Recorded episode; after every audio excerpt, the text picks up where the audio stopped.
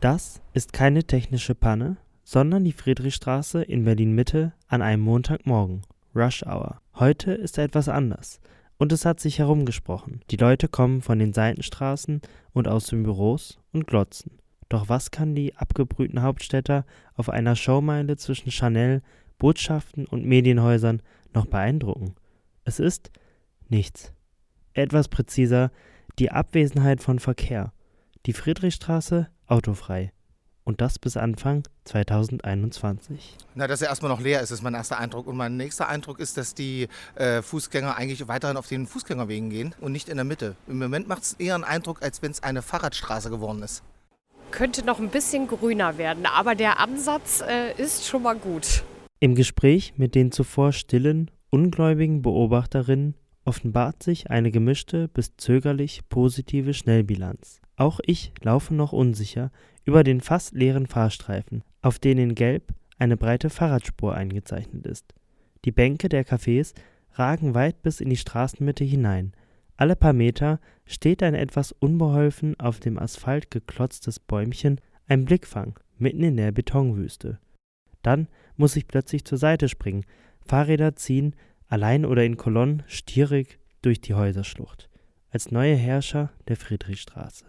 Also ich finde es äh, herrlich ruhig, weil sonst ist hier immer mega Verkehrslärm und die Autos äh, schieben sich hier durch.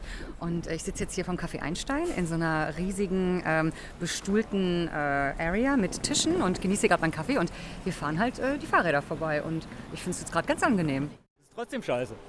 Das ist eine Hauptstraße. Das sollen die ganzen Geschäfte machen und die ganzen Firmen, die hier arbeiten. Ich kann die Leute verstehen, aber so viele Privatpersonen wohnen da hier eigentlich auch nicht. It looks like somebody did the job in a couple of hours. Yeah, okay, let's put some trees, some benches and work done. So. Eine übers Knie gebrochene Oase der Ruhe, eine Durststrecke in der Servicewüste Einzelhandel, das wissenschaftlich begleitete Modell des Senats für Umwelt, Verkehr und Klimaschutz sowie des Bezirks Mitte trägt offiziell den Titel Flaniermeile Friedrichstraße. Die Flanierfreundlichkeit soll Berlinerinnen und Anreisende einladen, den Einzelhandel anzukurbeln. Beliefert wird diese über die Seitenstraßen. Die holprige Eröffnungsphase ist wie so oft Sinnbild für eine Berliner Verkehrspolitik und Städteplanung voller Schlaglöcher, aber auch Aushängeschilder mit Leuchtturmeffekt.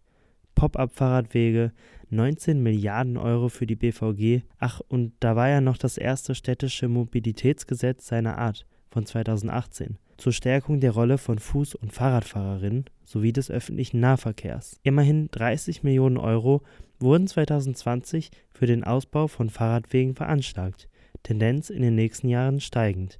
Kleiner Seitenhieb auf dem vom Bund finanzierten Ausbau des Berliner Stadtrings A100, derzeit die teuerste Autobahnbaustelle der Republik, entspricht das dem Wert von 162 Metern Autobahn. Viele Leute steigen jetzt lieber auch auf, um auf Bus und Bahn. Viele fahren auch noch Auto, aber man sieht ja hier zum Beispiel die Potsdamer Platz, da ist alles 30 wegen Luftreinhaltung. Also ist schon okay. Ich hoffe, es geht auch so weiter. Es sind zu viele Leute mit Autos unterwegs, die eigentlich ja nicht fahren müssten. Weil halt Firmen, die halt mit dem Wagen äh, Sachen transportieren müssen, weil so irgendwas angebaut werden soll, repariert werden soll, geliefert werden soll, die stehen meistens dumm da. Man muss immer beide Seiten sehen und einen Kompromiss schließen. Nicht nur seinen Kopf durchsetzen. Für uns gibt es genug Möglichkeiten, Auto zu fahren. Muss eigentlich ja auch nicht sein, ne? Es muss also wieder ein Leuchtturm her.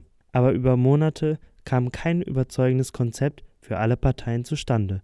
Wie kann der Freiraum auch attraktiv genutzt werden?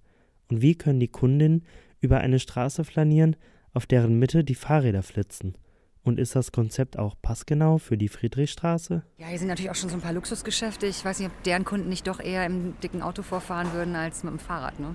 Ich meine, aber da hast du Gucci, Rolex, kommen lieber mit ihrem Lambo.